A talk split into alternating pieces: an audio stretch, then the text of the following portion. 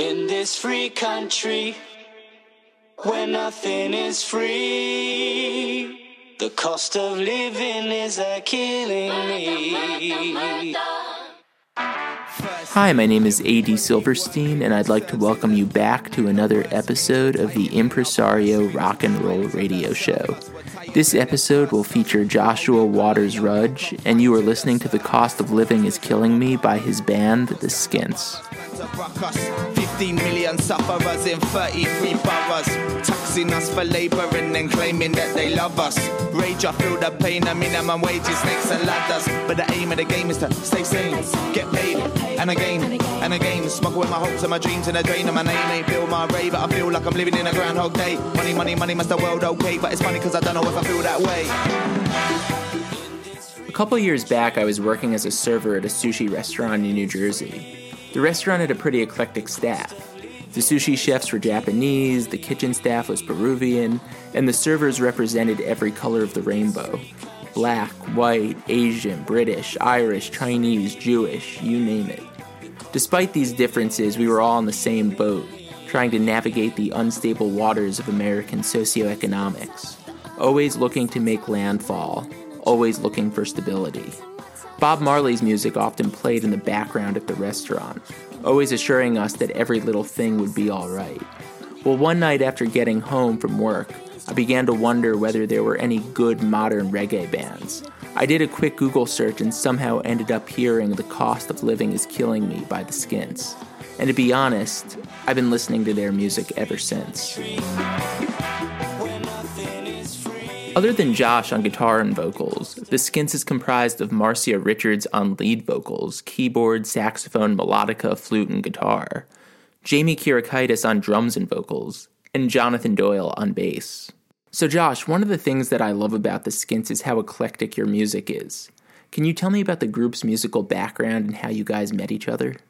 Uh, me and Marcia knew each other from maybe like the age of five or six or something we'd, we'd kind of gone to the same school and stuff. And then when we went to high school, age 11, uh, John and Jamie, who are a couple years older than us, as well as a bunch of other friends, you know, we were kind of like the weird punk rock, skateboarding, music obsessed, trying to play guitar kind of kids. So we kind of always used to hang around together and all that. And then, yeah, like uh, as I got a little bit older, you know, I'm like 14, 15 and wanted to like be in a punk band and stuff. My friends and you know, when Jamie got involved, stuff kind of took a bit more of a reggae-matic turn, and we're all kind of really getting into a lot of the old label, you know, a lot of the old Studio One and Channel One and Treasure Isle, and just a lot of like classic Jamaican music and stuff. But yeah, there's always been a really broad mix of influences. Marcia comes from like classical music background, so she was kind of bringing in certain like harmonic ideas and contrary motion and stuff that was maybe not so much coming from like my sort of punk background, if you like. And then, yeah, like the Skints, as you know it, kind of came together.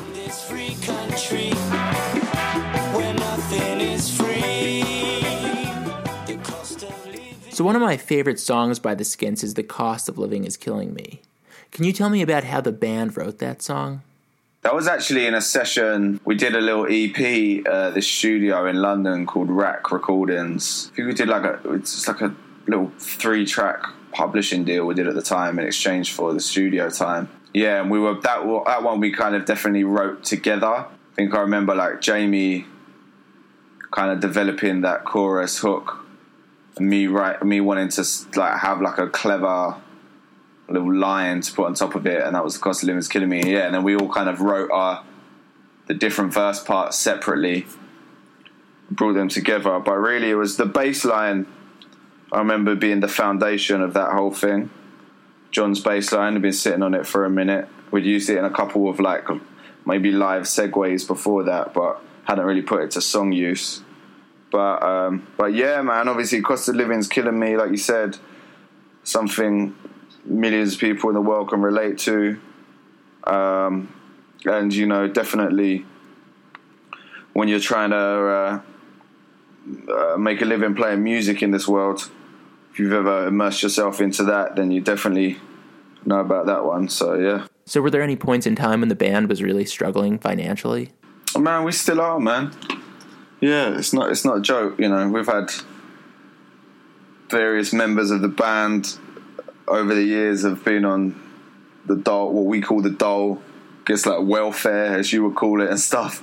You know what I mean? Um, uh, yeah, as adults trying to survive and and and and um, yeah, to commit your life to to this and to try and you know have what people that are kind of on a normal living wage have is uh yeah, it's a crazy thing to do. It's tough, obviously, but you know, by no by no means are we the worst off people in the world. You know I mean? Very thankful for what I do have, what we have, and have had. You know, growing up and having homes and loving families and stuff like that. You know, I mean, it's not, I'm not trying to make it like a poverty story, but um, yeah, because the cost of living is is uh, is a hard thing to acquire in this world.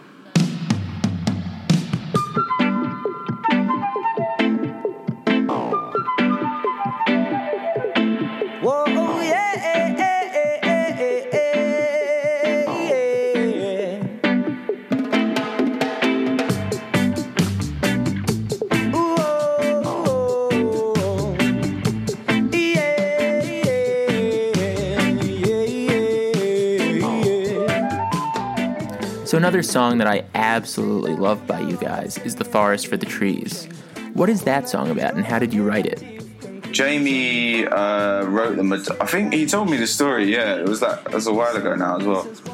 He wrote that. He was like driving back with some friends down the motorway, and I remember. He was like listening to one dub album, and he got the inspiration. Yeah, I don't know. Just started singing the vocal line. But Jamie wrote most of that one, and then Marcia wrote her verse. I wrote my bit. So, there's this one line in that song, and it goes something like, I don't try to derive my pride blind from my nationality, no way. And in many ways, that seems like a great response to what's going on in the world right now in terms of isolationist nationalism. And I was wondering if you feel comfortable talking about it, how you feel about what is going on in the UK right now politically. Yeah, it's just it's it's really upsetting.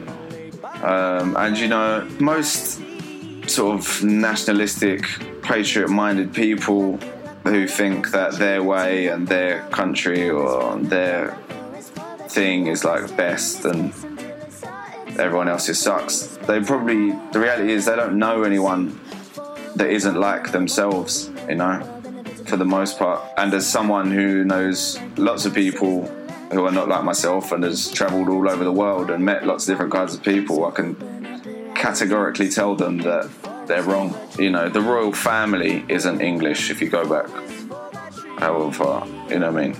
Or the Queen's husband, Prince Philip, is Greek. Do you know what I mean? It's like I don't know what, what world, what planet people are living on. Yeah, and on some level, it's like we need, you know, the arts now more than ever to, you know, try to bring people together, I guess. And I mean, I, one of the things I love about your stuff is like, you know, it's so multicultural. There's, you know, there's so many influences. I think it's really a testament to like the value that so many different cultures bring to the art. No, thanks, man. Yeah, I would say, I would say, yeah. I mean, I think our, our band is a is proof that multiculturalism works and immigration works. Do you know what I mean? It's like there's no without without immigration, there's no skints for sure, man. and humility vibes and a factuality but you want to act like you and me are the same by naturality i don't try and derive my pride blind from my nationality no way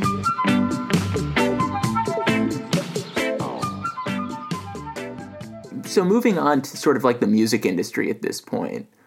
Um, do you feel like the internet has hurt musicians' ability to make money off of their music? And if so, what do you feel like is the best means for making money as a musician today? Well, we've never been on a major label, so I wouldn't say it's hurt us because without the internet, we wouldn't have been able to do anything or go anywhere unless we wanted to work with a huge label, which we, we've never really entertained. So, I mean, yeah, obviously, you know, you can't sell physically sell music like you used to be able to, but um, in terms of other revenue for us, it's live and merch. That's where the money's really coming in.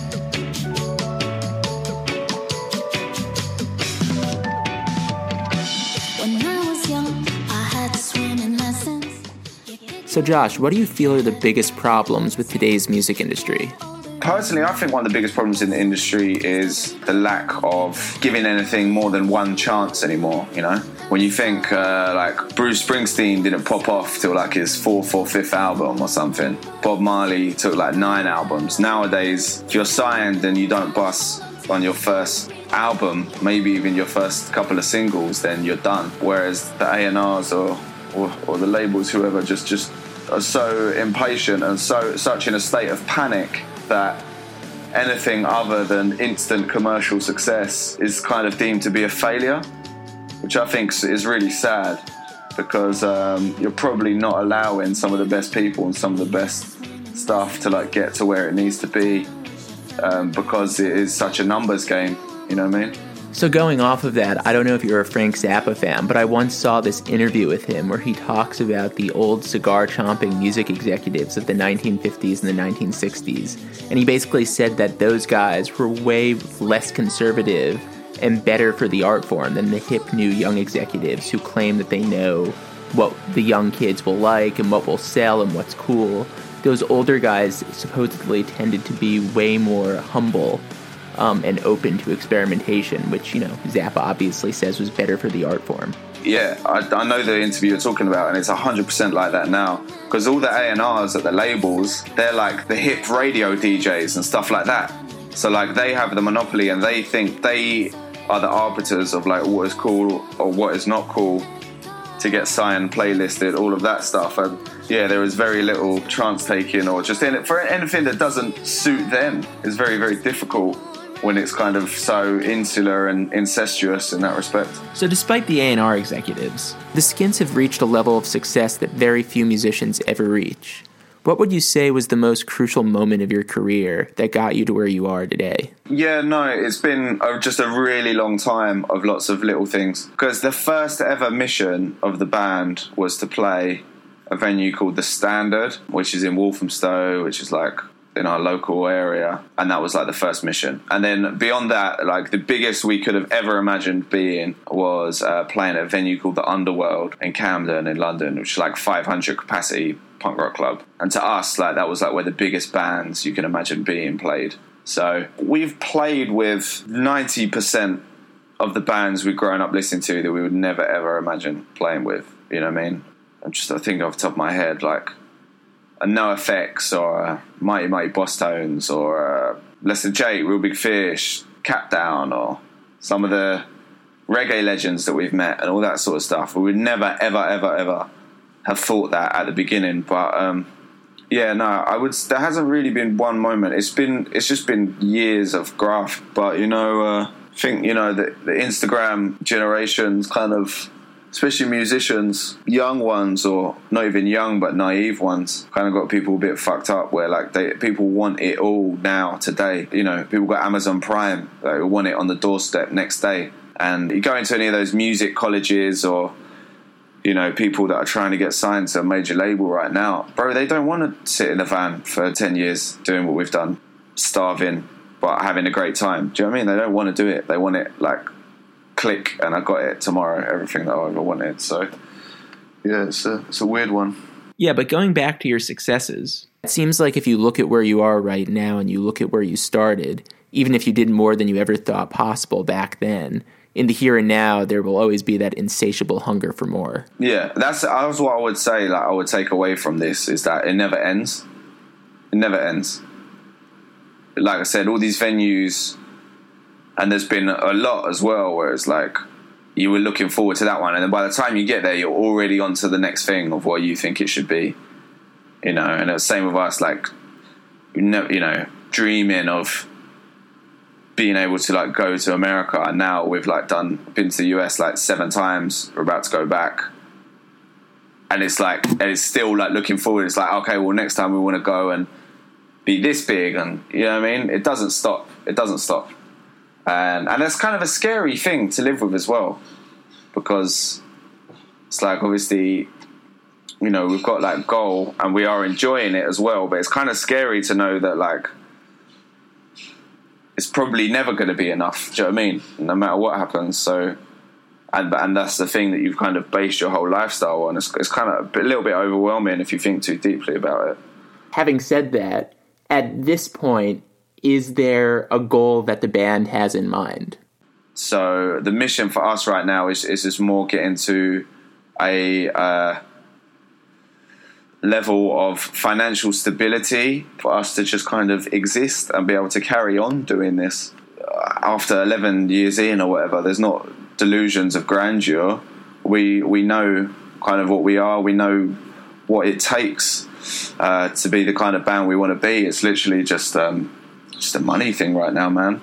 And obviously, like, like you know, keep moving forward and playing bigger venues and all that, and and higher up on the festival bill and all that sort of stuff. Like, great, but um, yeah, no, I'm not. I'm, not, I'm definitely not going to sit here and tell you like we're trying to take over the world and and, and change the face of music in 2019 at all. We're just literally trying to do our thing and and um, yeah, and try and, and just try and live and be happy.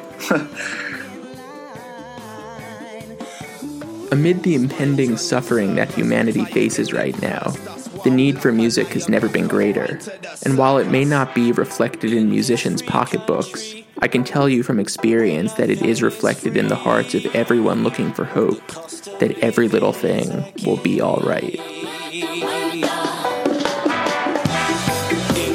Free country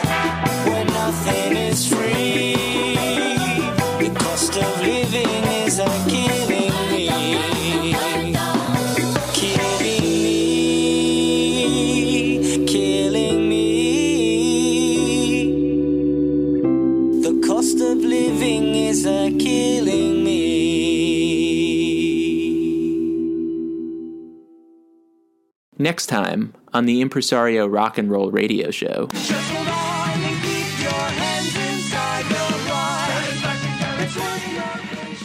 for us, there's always humor to be found in even the darkest of situations. Like that's that's how you move on from the hardest things. So that's how we move on from the hardest things is learning how to make jokes about everything. And everything in life is uh, like cartoonishly exaggerated as it is. So it's it's it's fun to put that into a musical format.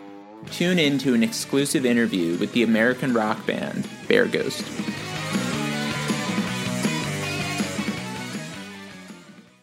Hey friends, thanks for tuning in to The Skints. If you liked what you heard, please download the podcast and write us a review.